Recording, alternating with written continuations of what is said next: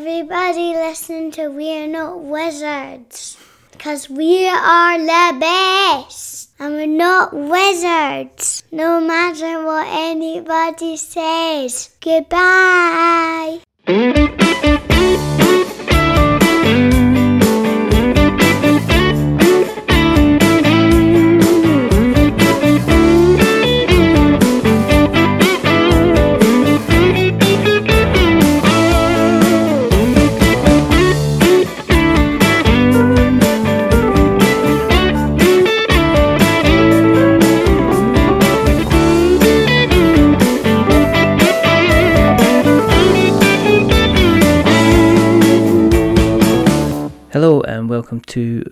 Episode of We're Not Wizards. My name's Richard. I'll be your host for May. We're there. We're almost halfway through the year. Could you believe it? I don't know. I feel like celebrating. I don't know if I want to do something special, something magical, if I want to to throw a party. Maybe throw a party. I don't know. If I'm going to throw a party, maybe I need a thrower. I maybe don't just need a thrower, I need a writer. Maybe I need Matt Thrower. I, I, I'm just rendered speechless by that, frankly. I was rendered kind of shocked as well, to be perfectly honest, because that was absolutely terrible. But you know, we're going to run with it, and these people are just going to have to to listen. in. hello, sir. How are you? Hello. First of all, I'm fine, thank you very much. And yourself? I am good. Yeah, I'm an eight point six. I think Okay. today, all things kind of considered, it's been one of those busy days at work where you kind of get you either think you you look up and it's four o'clock and you've got to stop and you feel like you've done nothing, or today I looked up and I'd done tons and it was only half eleven, so it was kind of one of those glorious kind of moments in the kind of days. Um, the reason that I asked you on the show is because um, you follow the kind of the, the well renowned and kind of um, much honed craft of putting together words into thoughts and opinions, making them make sense and making them look fabulous. And you've been been involved in kind of doing various things for various places um, in connection with the tabletop hobby. And I thought it was a good time maybe to have a chat. You know, Oh, it's, it, I'm, I'm delighted to be here. I, it, it's interesting how we're crossing media here. I like to write, and you record podcasts, and, and between us, between us, we have all the essential ingredients for, for board game coverage. Exactly, exactly. But we're not just here to have a friendly chat, Matt. The people, the people want no, the people demand to know how you got got so far in your journey. How you, how you know, I we need to know. So please tell us, furnish How us. I got so far? I d okay, that's a, it's a, it's a, it's a, I don't know. That's that's the entire podcast right there. I tell you a whole life story. Um, I've been lucky, is the answer to that.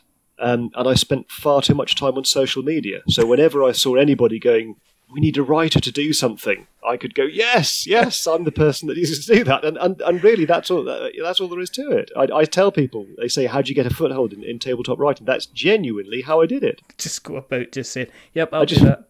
Yeah, I'll do that. Pretty much. Munchkin, Pretty much. I'm going to do this." I mean, pushing the clock kind of well back, back to when this was out but fields, and you know, um, and you were a young younger lad with not a care in the world, but maybe a little bit of cardboard in your heart. How did you kind of get involved in the hobby in the first place? And by the way, I'm going to be rocking out these analogies and similes and everything else, you know, just to try and appear intelligent because you are very, very good at what you do. I, I think I, I'm pleased you think so. That's very kind. I don't know if I am particularly good at what I do. I'm just I'm just opinionated about it. But, but there we go. Um, so I, I got started by luck, by by sheer luck. Um, I, I grew up in uh, in North Norfolk, in the arse end of nowhere, and uh, the only thing to do in North Norfolk is to go to agricultural shows. And so I went to an agricultural show once upon a time with my family, and I was bored, twiddling my thumbs, looking around, and I found in a bookstore and there were there were all sorts of tedious books on farming and animal husbandry and other awful things, and and, and amongst them there was a book with a dragon on the cover. And Oh. obviously, being uh, about, about nine, I think it was about nine at the time. I can't remember. I picked this book up and I looked through it, and it was clearly fantastic. And the book was called "What Is Dungeons and Dragons." Wow. and uh, it, it, there's a, there's a whole story which I'm going to have to tell you some of now. I later discovered that it was written um, by three lads who, went to Eton. All right. Um, and and whose circle included a number of, of now quite well renowned game designers um, who are still actively working today, but at one time it also included David Cameron. Oh. So the, the authors the authors of my uh, of, of my introduction to the hobby actually played Dungeons and Dragons with David Cameron at I Eton. just, There we go. I've, I've no words. I mean, it's like, it's five minutes in, you've taken it political. I mean, what Well, can I say? I, Um, I've I've been pitching this story genuinely for years, and nobody no one will touch I it with a hot imagine poke. anybody. Do you know what I mean? I want you to do a bacon check if you're playing with David Cameron. Um, let's not, but let's not go there because there's so so much good material and also at the same time so much bad material that could be brought in to that once. whole, Anyway. whole kind of thing. So Um, veering rapidly away from that. Anyway, so so that was my introduction, and and I know this is this is uh, largely about. I, I write about board games now, but for many years I, I was totally invested in in Dungeons and Dragons, all right. um, and uh, in those days. Uh, much smaller hobby, much smaller things, and you couldn't play Dungeons and Dragons without buying figures, and you couldn't buy figures unless they were Citadel figures. Yeah. buy Citadel figures without getting into Warhammer. Yeah. Um, and alongside Warhammer, there came all the early boxed Games Workshop games, like Fury of Dracula, Dungeon Quest, and uh, they did a really bad edition of Cosmic Encounter, and of course Space Hulk, Oh, and, wow, and, and other stuff like that. Um, but yeah, th- through all this time, they were, that was still the minority of what I did. Spent most of the time role playing. Um, I, I eventually gave up on role playing, really because after I left university, I found it quite hard to find anybody I wanted to play with. I know that's that's that's perhaps a judgmental sounding thing, but I tried a couple of different groups, just didn't get on with the people. I think Um, I think it's a very um, D and D is a very very strange thing in that unlike say the board game side of things, if I play a game with a group of people and I don't necessarily get on or have a great experience that week, you can kind of you're a little bit more able to manage who you kind of play with the next time, and you can also manage the experience a little bit more depending on the game Yes, you kind of bring in. So with Dungeons and Dragons, I mean, I've seen people committed to. They've been playing the same campaign for the last two and a half years. Now, if that doesn't, you know, if that's not working out for you, you can't. It's Yes. like becomes a prison sentence instead. Um, while you're while you're starting out in the D and D stuff, was the creative? Were you doing the creative stuff at the same time? I mean, what what was it you did at university? Was I- it connected? I- oh, no, it wasn't. So, so I studied biology at university, Oh, uh, which I which I loved. I loved. Uh, I still love it. Um, Really, really enjoy biology, and and and I'm fascinated by by zoology and biochemistry and, and all the stuff. But I'm well out of that world now. You know, that, that's a that's a whole different story. I, I tried to get into it. I actually did a, a doctorate, um, which I failed, um, uh, and became a, a software engineer instead. Um, but no, so I, I was not particularly creative. So I did run, run games. I mostly was a was a dungeon master, um, but I, I I got great pleasure. So back still still in my attic actually, I've got huge stacks. I'm, I'm doing the, the huge stack motion now with my hands, even though I know we're on the radio. Um, It's great and, uh, it's the closed captions. Matt's putting his hands up like like a box thing. He's going to start dancing any second. He's showing he's got huge stacks. that sounds like always never trust a man with huge stacks. never. done- um, um, huge stacks of Dungeon magazine. Um, and what I used to do, because Dungeon magazine was full of adventures, you'd get like four or five short adventures. And, and what I used to do is I, I would I would cut bits, not literally cut with a pair of scissors, but but I would chop and change bits that I liked from adventures together Uh-huh. to create something of my own. Uh, and, and I ran a, a number of campaigns that way. So so they were all pre-published material, but I, I turned them into what I I'd write bits. You know, I'd do bits of writing in between Yeah. to, to link things together. But mostly most of it was was stolen and rearranged. So you. so you're a thief then. That Yes, absolutely. Well, you know, no idea that I, I bought the magazines fair and square. I'm allowed to reuse that material. I just decided to take my favourite bits and try and make them make them my own. Did you tell the group that you were actually playing with that these weren't your own work? Oh yes, yeah. No, I. I never never pretended otherwise. I knew because none of them took the magazine. I mean, I wouldn't have wanted them to play the games. It would it would have been awful if they'd have played the, the adventures before, wouldn't it? So so no, I, I never never made any bones about that. Well, you're quite inventive as a DM now. I mean, you said obviously you took parts of it. I was taking there were still parts that you kind of wanted to make your own. And did you find you started to expand and kind of expand the, the amount of stuff that you were kind of bringing to the table as opposed to relying on the source material side of things? Not not a lot, if I'm honest. So so the, the where I where I think I was a good dungeon master in, in a creative sense was ad libbing on the fly. Mm. So obviously, any, anyone who's played dungeons or anyone who's run a game, uh, any, anyone who's played the game may not know how much GMs have to do this, but you have to depart from what's written in front of you all the time. Um, and and whilst I was too lazy, frankly, to do, do enough prep work in advance to be that creative, but when you're there, you know, and the adrenaline's flowing, and you've had a had a beer, you know, because you did, uh, and and uh, you, are just flying it by the seat of your pants, and it's great fun. You know, just just just making it run, run, running with, with what the players are giving you is is, is good. It's mm. it's a hmm. good feeling, and uh, I think I pulled that off fairly well. you said you kind of walked away from D and D when you kind of left kind of university. So where did you kind of go? De- did you go next? I I, I went and, and became a back back to Warhammer. I, I became a proper proper wow. as in as in tournament circuit. I was never never won anything, mind you, really? but but you know I I I, I painted up armies and I took them on the on onto tournaments and, and played in tournaments and yeah, and I had a good time for again for many years. Was it? Did you do the painting stuff as well? I mean, have yes. you got a lovely collection of painted kind of stuff that's kind of looks absolutely stunning, or were you the type no. of person that just took like this'll do, darken them up, shade them down, put some highlights on, well, bish bash now this is this is this is important. This is this is critical to where the story goes next. Actually, so I, I am I am not a great painter. Right. Uh, I'm an ad- adequate painter. I'm not a terrible painter, uh, right. but I am very slow takes me a long time to uh, to, to paint uh, to paint models up. So I never played any armies where you'd have this this massive yeah. models or orcs and Skaven and things like that. You've got loads of models, um, and I complained endlessly um, on various Warhammer forums about how bloody long it took me to paint even the small armies, the dwarves and the, the Empire and the, the vampire counts that I used to run. Yeah. Um, and uh, I complained bitterly also about the rules. And it took me genuinely years of, of being on the tournament circuit because I'm, I'm oblivious to most things that go on around me. Um, that uh, most people who play Warhammer don't play it for the game. They no. play it because they love painting the figures. And yeah. the fact that I actually didn't like painting the figures and just played it for the game, I was very much in a minority. and um, I was on a forum bitching about some rule loophole or other. Um, and no less a person than Gav Thorpe, who, who was hardly ever he was you know the designer, t- turned up yeah. and said if, if, if you if you you know if you're so bothered about about rule uh, game balance in the game, yeah, why are you playing miniature war games? Why don't you go and play board games instead? Wow. And I thought this this this is Gav Thorpe. you know, I have to take this seriously.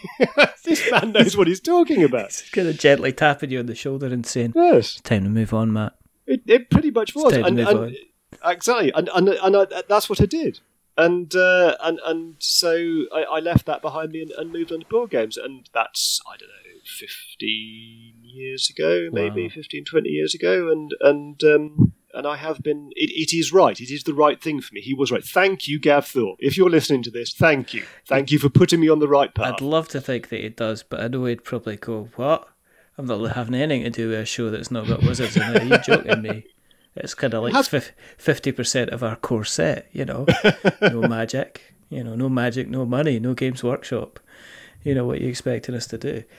What's I mean, fifteen years. I mean, a lot of people they're talking about this is the kind of the golden age, and I'm wondering how long the golden age is going to be going on because people keep saying this is the golden age.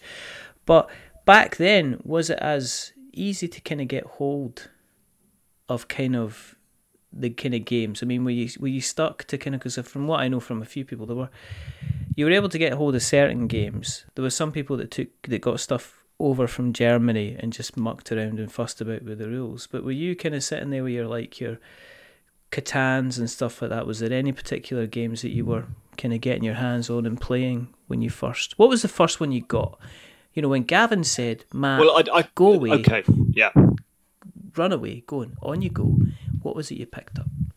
Okay, well, the first game I played, the first game I picked up was Carcassonne. In actual right. fact, now okay. uh, you, have got to remember, I was not completely ignorant of the board gaming hobby. I actually already had a set of uh, Settlers Catan, right. um, and what I hadn't realised is how widespread it had become because my, my window onto it was essentially just you know the few boxes that you found in miniature gaming shops Yeah, which, which yeah. obviously Catan you did and, and, and so I, I, I wasn't in completely ignorant of it but when I actually then went to look it's like wow there's a there's a a much greater wealth of stuff out here, and, and I picked Carcassonne entirely because I'd heard it was, uh, you know, quite easy to play, and and I, I had this vision that all my friends and family would be, you know, descending upon me to play this these wonderful board games. Um, so yeah, yeah, you shake your head. Both- He's shaking his shaking head. our heads. Yes, We're indeed. No, so it didn't work out that way, but yes, no, No. I, I do remember that Carcassonne was the first game that I bought.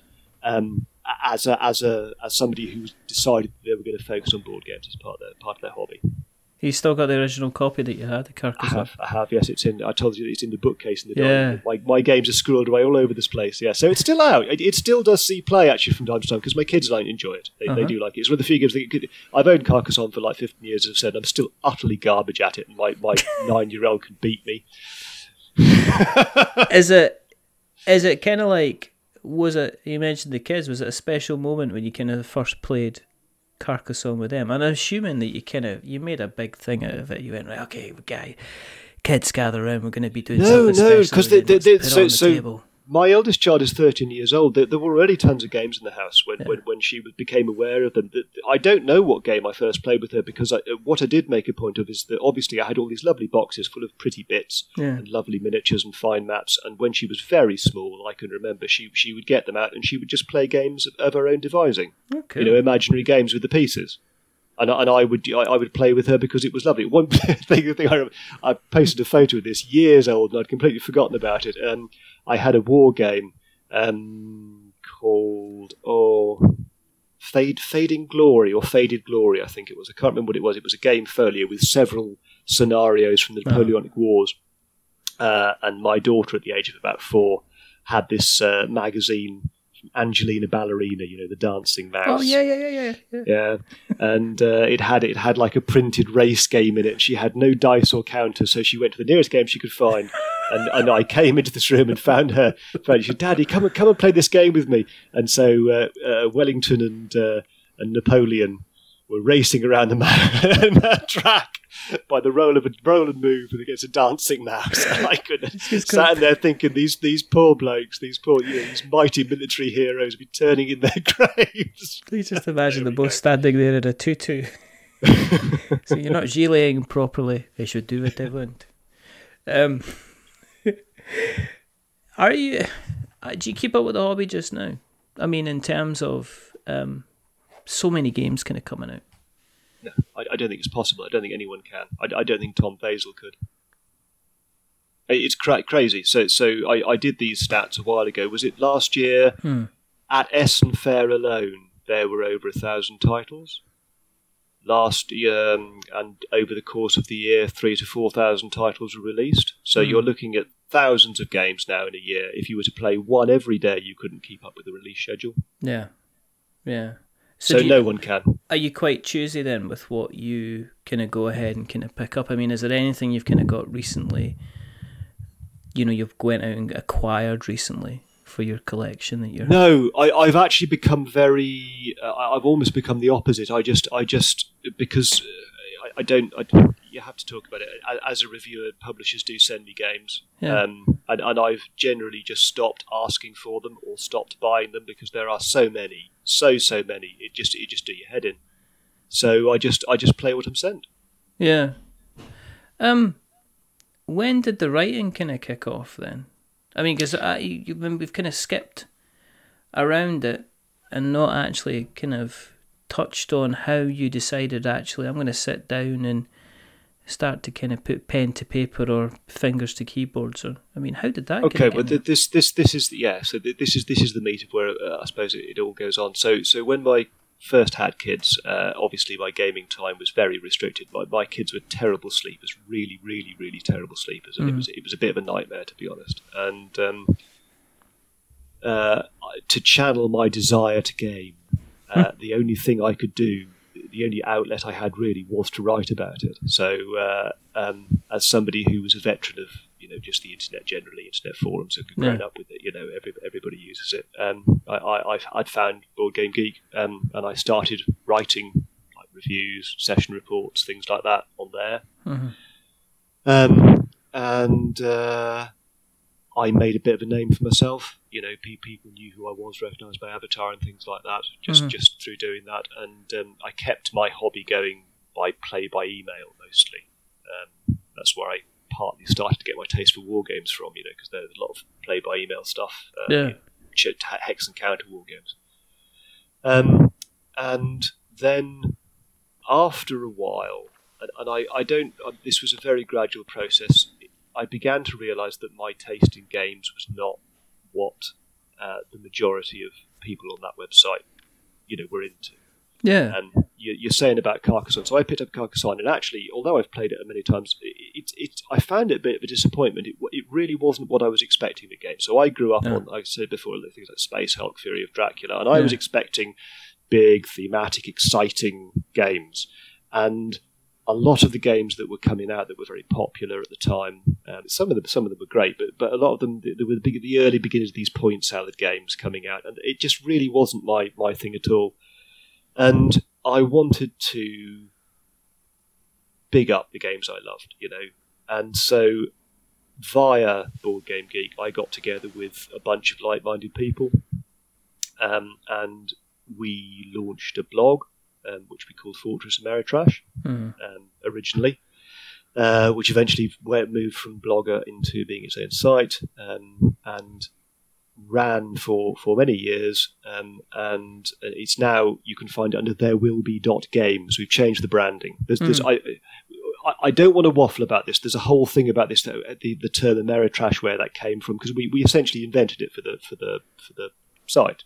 All right. Okay. Um, and uh, yeah, that that whole that's gone now. It's behind us. That battle is won, if you like. I feel because people do take the kinds of more thematic games that you know. Look, you see what's on Kickstarter. It's full awful of miniatures. You know, yes. um, they, they, these games are, are far more people people are far happier about talking about them nowadays. And I know I'm waffling um, because I don't quite know where to go with the story. But to go back to the writing, um, I I wrote just a blog for, for many years, um, and genuinely, quite genuinely, I was on social media a lot um, because I happen, I to be very fond of Twitter. Um, and whenever I saw, I followed a bunch of video game editors. It started the, the professional work that I did started with video games um, because board games, you talk about the golden age of board gaming. Board game adaptations were becoming more and more popular when the iPad came out. uh, Yes. and editors wanted people to cover this stuff. Uh, and, and I got some of the gigs. Uh, and uh, it is partly just being in the right place at the right time and, and having you know a, a body of work to draw on as well. I don't think my, my early writing is particularly good. Um, but uh, it, it just built up from there. Because the thing with um, board game board game reviews, they're still going through their kind of their identity kind of thing. They're kind of they're finding themselves. A lot of the board game reviews I read seem to follow a certain kind of form formulaic thing. This is the game. This is how it plays. This is what I think. When you're looking at kind of like the writing, the video games seem to have kind of like opinion pieces. I'm starting to occasionally see opinion pieces coming out of board games, but I'm they're really, really, really few and far between. And it's usually if somebody's just like something's really, really kind of hack somebody off that they're having a kind of a kind of a good rant. I mean, I take it when when you're doing the kind of the mixture, the kind of like the video game stuff, and you're talking about the board game ad- adaptations. Did you do a lot of opinion pieces as well, or were you primarily kind of focusing on on the kind of the reviews, the previews, the kind of the instructional stuff, the information side of things? No, absolutely. I, I never did the, the the informational stuff except very early on because I Hmm. don't see the value in it. I've never seen the value in it. You know, even even 10, 15 years ago, you could go on the internet and get a rule book for most games. Yeah. If I want to know how a game plays, I'll go and read the rule book. I don't want a review to tell me how a game plays. And so yeah, and, and it was the video game industry, and editors had a certain, you know, I read that stuff as well because I play video games, Mhm. and, and uh, I, I was aware of how those those pieces went, if you want, um, if you like, and so yeah, I, I've always followed that format that you you give an opinion. It's an opinion thing. It's it's not about an informational thing. Yeah, yeah. How do you find it? I mean, do you find it quite easy to write?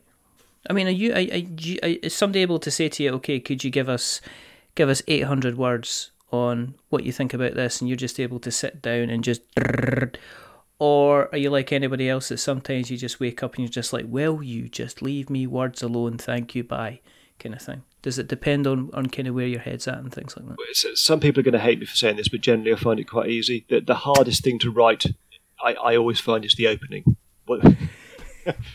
We're on the radio again. Yeah, exactly. Not not try to strangle. Not try to strangle back um, at all. Um, once I've got an introduction in my head, that's the hardest thing. Once I've got a way to start. Yeah. Yeah. So the, the opening paragraph is always the hardest. Once I've got a, a, you know a fixed point to start from, it just seems to fall into place. And and the, the, the disadvantage with doing that is that sometimes you end up with a shapeless review, and and that is a criticism I think people could make of mine is that it just meanders, gets through the various points, and then just goes out with a whimper. And and sometimes when I'm halfway through, I'll suddenly it'll all fall together in my head, and I'll think, ah, there's a real point to be made here. I can I can actually get a real story arc from a beginning, middle, yeah. and an end, and and that, that's always my best stuff. I think the good thing about board games is that we seem to have shied away from point scoring. So there doesn't see. I mean, I know there's ratings on Board Game Geek, you know, kind of thing, but there's very very few publications that when they're issuing a review will actually put a score at the end, and I hate video game scores. I think it's the worst thing, the worst thing ever. Um, I myself, I I write on occasion, and I don't. I'm not kind of vocal about this or, or tell many people, but I do write kind of video game reviews on a regular basis for a small, quiet site and I just ask for random bad games that most people would give like a five or six out of ten. And I write about them because um, there's something fun about writing about kind of like games that are doing kind of in the middle of the road stuff, as opposed to games that are being absolutely fantastic and also games that are being kind of absolutely terrible. But there's something kind of really fun just to kind of not having the pressure of thinking I have to write a big huge story as to why I think. Um, Sekiro on the PlayStation 4 is the best of the Souls games that are kind of out there, kind of thing. And I think it's kind of like a, a fun. I I write how I talk, which means that I can easily get a thousand words because I just go there. But I also am conscious of. Um, do you, when you're writing, would you? Do you try and consciously look at kind of like an emotional experience in how a game affected you in a certain way, or does it again does it depend on the type of the, the game and what the game's trying to cover? Generally, nowadays, I always go for the emotional angle. This is something I, I started doing purposefully about a year ago, mm. um, and uh, I did it because uh, there's lots of reasons why I did it. I did, I did, it because I was tired of the lack of subtlety in game reviews, and I don't mean that as a criticism because there's there's a there's a, a, very valid line of thought that goes a review shouldn't be subtle. Yeah, hmm. because mm. you're there to actually tell people about your readers about a game, and you're actually there to give them an opinion and, and give them information. And subtlety has no place in that. And and I, I absolutely have every understanding. You know, I sympathise mm. with that viewpoint completely. But most of what's written about board games is reviews. You know, there's not a lot of, of, of wider features or opinion pieces and no. things like that. So that there's not a lot of subtle writing, and I wanted to do something that was a bit more subtle, a bit more personal. Mm-hmm. And I've been thinking for most of the time that I've been writing, I have wondered about why do people read reviews? Because I was aware that when I read reviews, I would often like, you know, I'd, I'd, think, oh, I might buy this game. I'll read three or four reviews of it, and I, and I would read them. And after going through that process a few times, I realised that it didn't actually make a lot of difference as to whether I bought the game or not.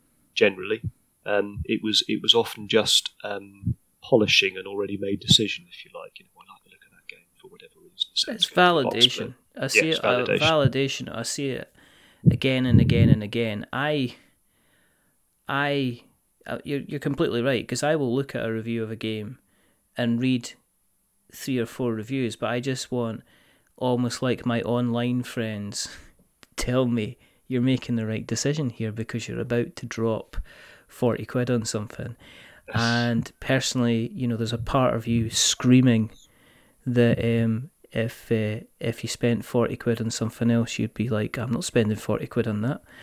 But on a board game, you're kind of saying, well, you know, I, I, I read it here that they are saying they're having amazing fun with it and they said it's the best version of this game or it takes this genre in a new direction and that and that's kind of justification for kind of for kind of me.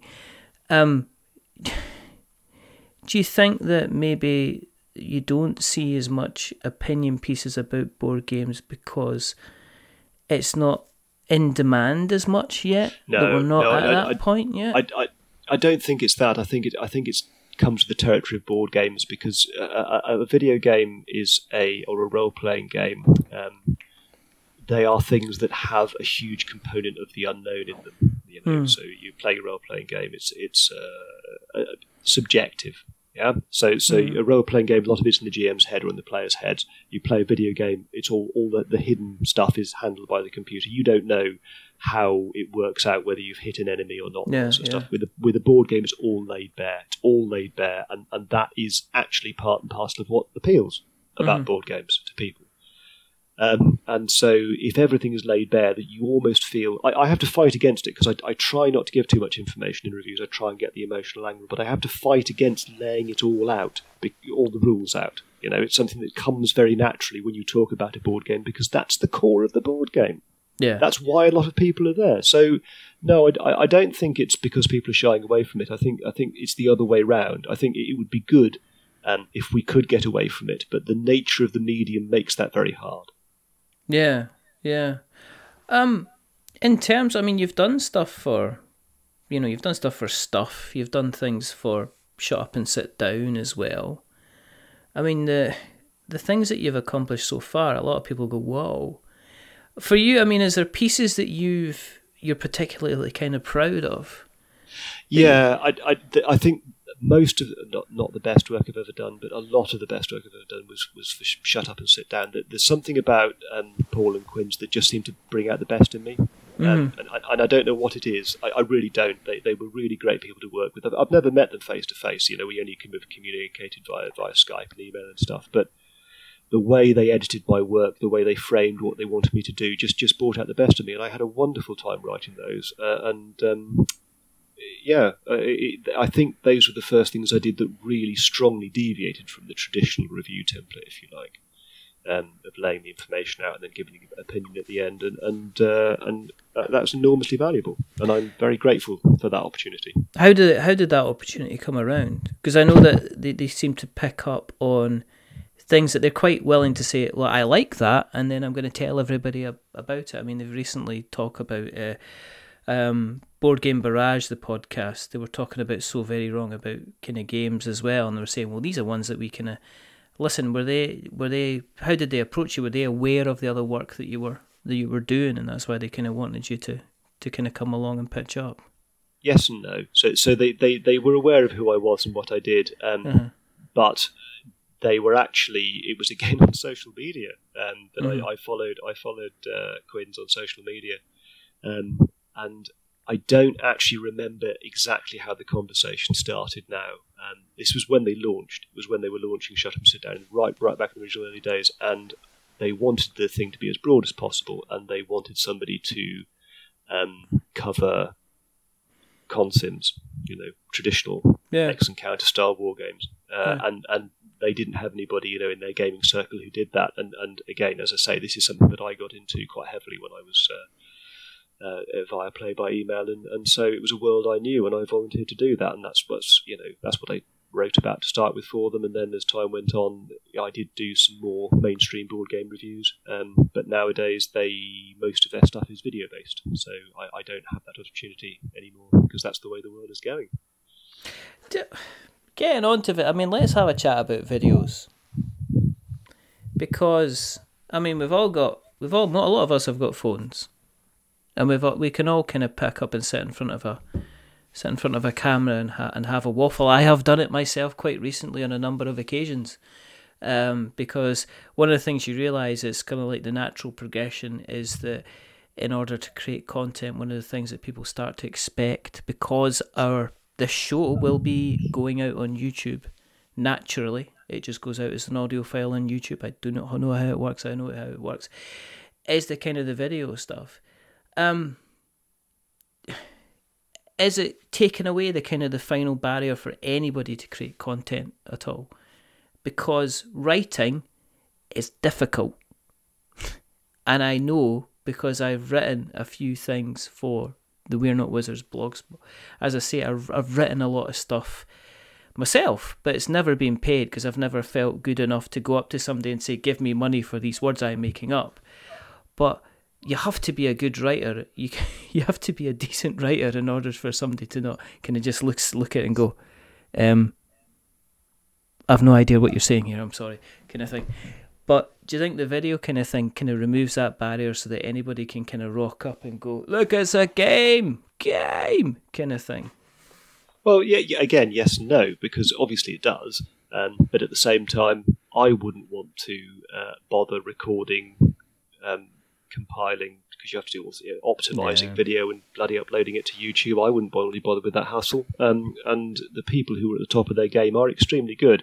Uh, and and I, I, what they do is way beyond just just waving a game in front of the camera. You know, it's scripted, it's edited, it's very cleverly thought about camera angles and lighting Yeah, and so on and so yeah, forth. And and so so it, it, in its own right, it is, I would say, a far more difficult and polished and and time consuming thing than writing is. You know, I, I can sit down and you know over the course of a lunch hour bash out 400 words. Can't couldn't do that with like you know 20 minutes of video.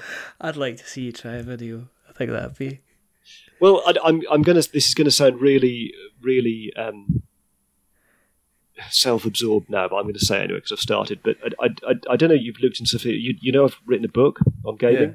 Yeah. Um, so the Haynes Tabletop Gaming Manual. Yeah, yeah, and Uh, as, as I, I went to Haynes because they actually the publishing house isn't that far from where I live. Uh, and because they wanted me, I had all these boxes of games. They wanted to take photographs of them for the book. Uh, and at the end of that, they wanted me to do a promotional video, so I did, just like a short five-minute thing. And it was it wasn't at all scripted. It was just a guy said just just just sit down and talk about games for five minutes. So I did. And um, afterwards, he said, "My God, you should be on YouTube." that was that was brilliant. Um, and I just shrugged and said, "Yeah, whatever." And and um, so maybe I should, but I, I don't. It wouldn't give me any pleasure. Writing gives me pleasure Hmm. and and I, I don't I don't have any interest in producing video. I don't have any interest in. I wouldn't know how to write a script. That's a different thing. You know, just doing it off the top of my head is is, is a different thing. But then you, you what you're saying is about just waving a box at a camera, and it might be garbage, um, unless unless you plan it to some degree. And um, I just enjoy words. I, I don't watch. I don't consume video content. Hardly ever do I watch Yeah. any video content, um, because it just doesn't appeal to me. Uh, and and so if you don't see the appeal of something, it, you know, reverse engineering, it's very hard to make something that will appeal to others. Mm-hmm. Is there um? Do you think there's a career in the kind of the board game writing space? Do you think that there's money there for people to say, you know, I'm going to make money from this and pay my mortgage and stuff like that? No. A- a- absolutely not. I mean, you know, the, the people on video gaming sites, um, good writers, top quality writers in the video gaming space, um, who, who, who even freelancers um, struggled. I know this from talking to them. Struggle to make enough to support family. Yeah. um, it, it's hard work, and, and the the yeah staff writers on, on video game sites make a pittance, and the, that's with the audience that video games has the millions and millions of people Mhm. that play video games, and so absolutely not. There's no way, no way. it's it's a sad, it's something I've thought about a lot. You know, I'd love to do it. I really would love to do it, but there's absolutely no way at all, even combining the two, that I could make enough money to support my family. So are you? Is it almost the case that as you're pushed into it being back to being a hobby, like it was at the you know that the writing kind of stuff is an extra bonus that brings in you know money towards a holiday or money for this or money when the kids' birthdays are coming up, as opposed to saying you know it's covering the kind of the the roof over head. when I, when I first started writing, my goal was to make enough money to, to pay for my hobby because I felt guilty about spending money on myself. Um, Yeah. You know, because it's not a cheap hobby. No. Um, I, I suppose more so than golf or something. I don't know, but uh, um, it's not a cheap hobby. And so, yeah, the, the, what I wanted to do was just um, just cover my own expenses, if you like, and, and I've managed to do that. Um, and, and anything that's left over is, is a bonus, really. Yeah, but over the years, the writing has become a hobby in itself. You know, I, I, I do really enjoy it. It gives me enormous pleasure um, uh, to, to, to write and be read and uh, and discuss that writing with people who read it. You know, it, it, it's good. It, it's a it's a creative process, and it, it's um, something I think a lot about how to do and how to do better, uh, and, and I hope I've made some sort of contribution to the to the space. Would you go into a different um, kind of environment where the money was better, that you could transfer your skills across? What's Or- right? Yeah. Or do you I, I would, I would do it, um, but I, we're going off, off top of it now. But this is a golden handshake thing to some to some degree, or golden handcuffs. And because I, I make quite a good living as, a, as an engineer, as a software engineer, Yeah. and and I have thought about it. I did actually the last time I was job hunting. I drafted up two versions of my CV, one for software and one for, for writing. hmm Um, and I, d- I did apply for some jobs, um, it, mostly in marketing, obviously as a copywriter hmm uh, and and or, or a journalist. And you know, I, I didn't get anywhere with those, but I would certainly do it if I could. But but even even commercial jobs in the marketing sector still don't pay as much as, as engineering does. So, I mean, what would, what, what would the ideal job be for you then? I mean, would it be tabletop full time? I mean, uh, have you got a book that you're wanting to write? I mean, are you looking at kind of putting together the next kind of Game of Thrones series? Or you kind of like, you know, what what if I if you if if you know if money was away from the table and it would just be you do whatever you want to do and you can just you know you'll you will take care of anything that you need. What is it you would like to do kind of creatively? I'd, I've never thought about it honestly because because it's such a pipe dream. Um, I, I've off for years. I've wanted to write a novel, but I think I'd be rubbish at it. Genuinely, I really do. No, no, genuinely. Um, because just because you could write doesn't mean you're good at characters and plot. Yeah. Um, you know, just because you can, you've got a good, a good turn of phrase doesn't make you any good at actually constructing a, a narrative arc, if you like. So I think I could write a novel; it'd be garbage.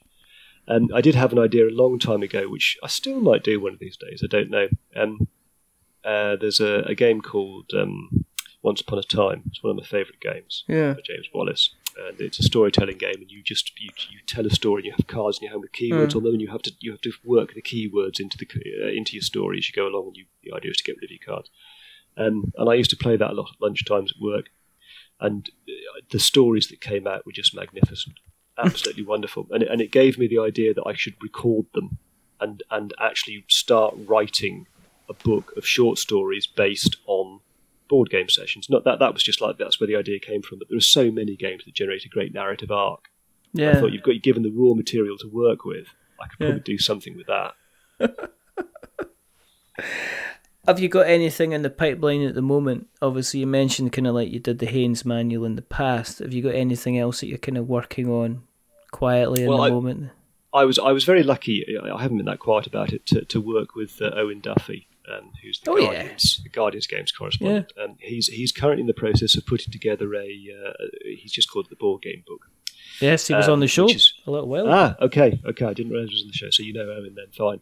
And so he, he invited me to help help with that, um, and uh, and and I did, and I have seen the PDFs, and it is it is really good. I mean, you know, my own work fine, but Owen's really made a mark on that because everything that I've written, he's supported with designer interviews and photography, and and it really is it really is quite a thing. I was really impressed with that when I when I got my my uh, PDF preview of that. Uh, so I'm looking forward to get a hard copy of that, and um, he's he's hoping to do the same again next year. I think. Um, yeah, yeah. You may have to cut that out of the show after a check with him.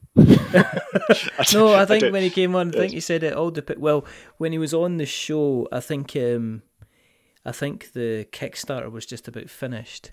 So I think I kind of at this time he was kind of like saying, well, um, yeah, if it if it does go well, I would like to try and turn this into kind of almost like a a kind of an annual thing. And Yes. I think, um, strangely enough, I think it's a kind of a nice.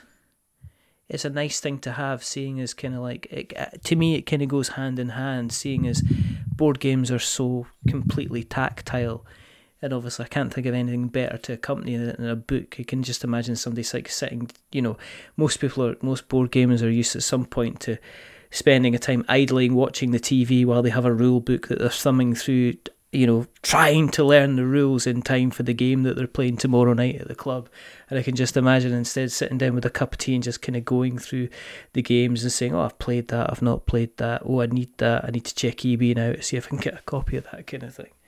Um, which would be kind of interesting to do. So that's that went through Kickstarter. I think that's in the process of going through kind of printing. Yes, yeah. So I've, got, I've got a PDF. Uh, He's, I mean, he's, it's, it's all put together, and he sent me a PDF. So it's he's, it's it's off at the printers, and it'll be coming out to backers pretty soon. But I, I mean it quite genuinely. I, I do. He paid me a fixed fee for my work on that book, Yeah. so I'm getting I'm getting nothing from shilling it. It is excellent, and the work he's done on it is outstanding. And, and if you're at all interested in board games, I would I would encourage you to, to, to take a look at potentially picking up a copy. It's really really good.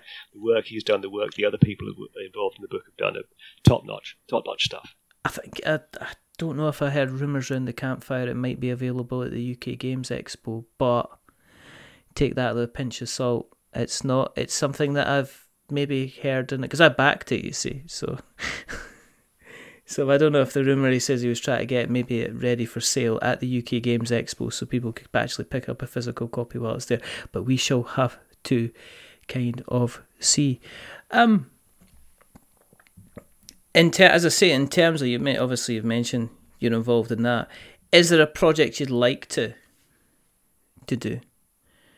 As in that you'd see, and if something you know, as I say, is that you've mentioned that. Is there anything that you'd be like you you kind of recently are seeing that you'd like to kind of get involved in that's kind of going about just now? Uh, I don't know. I, I've, I mentioned the board game story thing. That's something I'd like to get involved in. But um, in terms of gaming, it's it, this goes back to what we were talking about earlier. It, things have become so fragmentary now um, that uh, I find it very hard to get any kind of bigger picture as to what's going on. You know, to, to pick up a thing and run with it, and a lot of games now are sold obviously and purposefully and deliberately as modular systems to build on Yeah, in, in a way that, that that was you know common in war games, uh, sorry, miniatures games 50, 20 years ago, but but is is now e- eating into board games, and it makes it very difficult to just sort of like have a thing and take any one thing and run with it because you're just overwhelmed the whole time Mhm. um, with, with with new things and new angles and comparing them with the old stuff. So I, I do feel and have felt for several years now, to be honest, um, a level of burnout to an extreme a word, but just fatigue, fatigue with with things. Um, and I think you know the, the the decision I made to try and focus more on the the, the writing itself, I suppose. You know the going back to the emotional thing, the subtlety, do, doing looking at that angle more and more is a reaction to that to some extent. What's making you happy about the industry just now? Then, I mean, we're talking about the kind of the emotional side of things from the review, but there are things that you're kind of going, this is this is a very positive place that we're in at the moment. Is there any particular parts of the hobby that kind of make you kind of glad to be involved in the hobby? Well, one of the things that yes, there are. There's lots of things. I mean, I, I love it. If, if I wouldn't be doing it for this long if I didn't love Yeah. it. There's lot. There's lots of things. A thing I particularly like to see is again, it goes back to social media. I, I follow a lot of small designers on Twitter, and the, Yeah. the, the the pleasure they take and the joy they take in, in what they do in, in producing these small box games. I, I complain a lot about the glut of games in the industry, but at the same time, almost everybody that designs games, um, either for a living or for a hobby, does it does it for the love. They do it for the love of it, and they love what they do, and they love creating it, and, and it's just a delight. Because I've never designed a game, right? I've, I've never really even tried, um, and it's I am in awe of people that do, uh, because I find it it's very easy to look at a game and see how all the bits fit together after the fact. But building that up from nothing is, is just not not the way my brain works. Uh, and Yeah. in awe of people that can do that. And, and I love I love the enthusiasm that people still have for the hobby, and I love the way that um, that's spreading now as as these things become a little bit more mainstream, a little bit more more worldly aware, if you like. Yeah, it, it's great. It is a great time to be in the hobby, in spite of, of the, the fatigue of the just the sheer number of titles. I'm worried that um, my only concern about the hobby at the moment is um, big money kind of moving in and putting a stranglehold that some of these guys end up going, it's not worth it me trying to start in the same place because I'm never ever to gonna get my game made or get my game produced. Which is one that we end up in this whole thing We get thousands of games coming out and then there's not enough space for everybody to be able to sell their copies. So we end up kind of pulling back, and it's only the guys with the big, huge marketing budgets that kind of get their name and get their game kind of out there, which is always a kind of a, a danger. And as as I say, with the ability for somebody just to go to the printers and kind of you know make a make a copy of a game and make it kind of exist and come into existence. I just hope we're still holding on to that. That there's still that space that people can still produce kind of games and get them out there in front of an audience and, and kind of spread that joy. It, it would be. A, it would be. I, I hope you are right. Um, but this is one of the many dangers of the, the situation that we are in now, um, mm. and I think that's that's most clearly amplified by Kickstarter, um, because Kickstarter, no fault of Kickstarters, um, started out as a platform to do exactly what you are describing for enthusiasts, yes. small enthusiasts, to get their product out there and get them noticed and get them funded. Um, and that was brilliant for a couple of years until some bright spark in some big company realised it was also a way that they could do risk-free production runs. Yes. And, and now they, they totally dominate that space, and it's not what that space was intended for, and that's very, very sad. Yes, I had a, a little rant on Twitter recently about that. and I'm not going to go there because I don't want to end on a on a on a kind of a on a kind of a negative. Um, you got tips for any good? You know, somebody's listening along and saying, you know, I wanna I wanna put pen to paper. I wanna kind of write some stuff. Would you have, you know, if you could go back to, say, Matt of 15, 20 years ago and say, here's kind of a couple of things to bear in mind when you're starting on this writing journey? I mean, would there be any tips you would give to anybody who's kind of looking at a blank screen? They've logged into, you know, fabulously bored blogspot.com and they're about to write their first kind of review or preview or something like that would be any kind of advice you would give to somebody I, I think the biggest bit of advice I'd give to myself going back is is read more and, mm. and read with an open mind. So so I obviously I read everyone reads reviews and so on and so forth, but um, you need to read a wide diet of, of different people, different styles, different things that's going on, and read it with an eye to, oh, that's good. Yeah. Yeah. Um, be be aware of, of, of why things you think are good are good. Think about why they're good. Think about what lessons you can learn from that, because yeah. that's the best way to improve as a writer. That and practice, obviously. Um, mm-hmm. it, it, it's a two way street. You know, you read, you learn what's good, and then you, you you practice doing it yourself, and then between those two things, you find your own voice. Are there any writers that you kind of continually see exceptional kind of work from?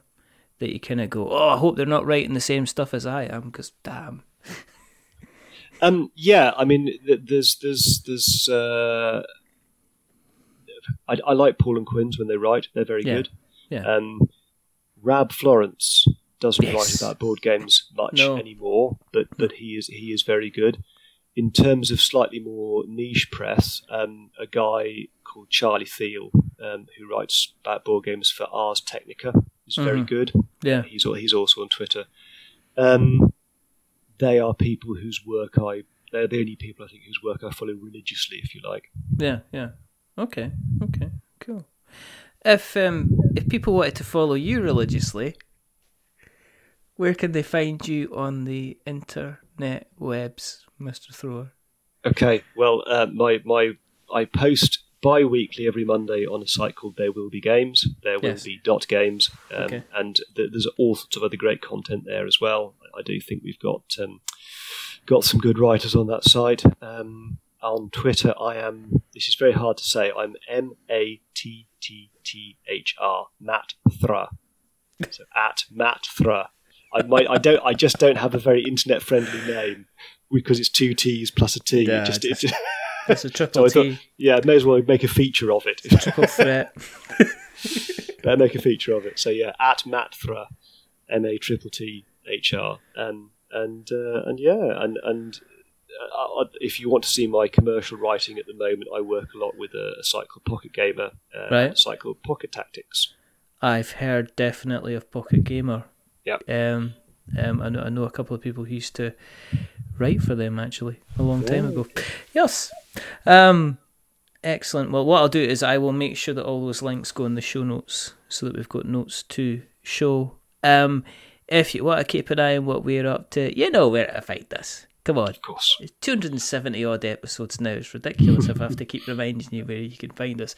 Um, But you can find us on Twitter and Facebook and Instagram, and you can find us on our blog, which is we're not wizards.blogspot.com, and our website, which is we're not wizards.com. You can find us in kind of um, all those podcast catchers as well, the ones that have got pod in them, the ones that have got cast in them, and like Spotify that have neither in them. But you can find us on Spotify anyway because it's fabulous. We're on YouTube um, because all of our all of our episodes automatically go on YouTube, and occasionally we put out very bad videos you know, because I like putting out very bad videos. Um, and you'll see why, because I've definitely got a face for podcasting. Um, if you like what you've listened to tonight, there's a couple of things you can do. Tell someone else. You know, Matt is, he's been a fantastic guest. And if you like what you've listened to, say, oi, that Matt Thrower, he was on that uh, We're Not Wizards place. Go and listen to him and then, you know, tell somebody else. The other thing you can do is you can go to Apple Podcasts and you can drop us a subscription or you can go one further, you can drop us a rating or a review. If you are going to be giving us a rating or a review, um, don't give us 10 stars because it makes me big headed. But don't give us one star because it makes me cry. And I am a very ugly crier indeed. Give us five stars because it's in the middle and it's a little bit average. Um, but the person who's not been average is rather wonderful, rather fantastic, Mr. Matt Thrower. Thank you very Thank much you. for coming Thank on. Thank you for your time. It takes Thank- interviews are a two way street. Don't do yourself down. Thank you very, very much. Um, there are only two more things to do. Uh, the first thing is to remember that we are many things, but we're not wizards. Are we wizards, Matt? I'm going to disagree with you. We're we're we're we're game wizards. We're word wizards.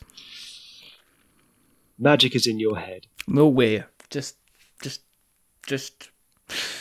And the second thing is to I've say ruined it now. the second thing is to say you're a very brave man. Um, saying that to the person that's going to be editing the sound file, but you know, um, and the second thing is to say goodbye. So it's a goodbye from the um, the kind of the last minute disappointment that is Matt Thrower. Say goodbye, Matt, Goodbye. and it's a goodbye from me. Remember, uh, stay safe, roll sixes, make something awful, and until the next time, goodbye.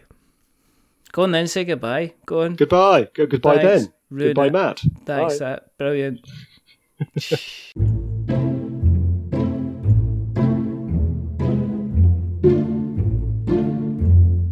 A wizard is never late.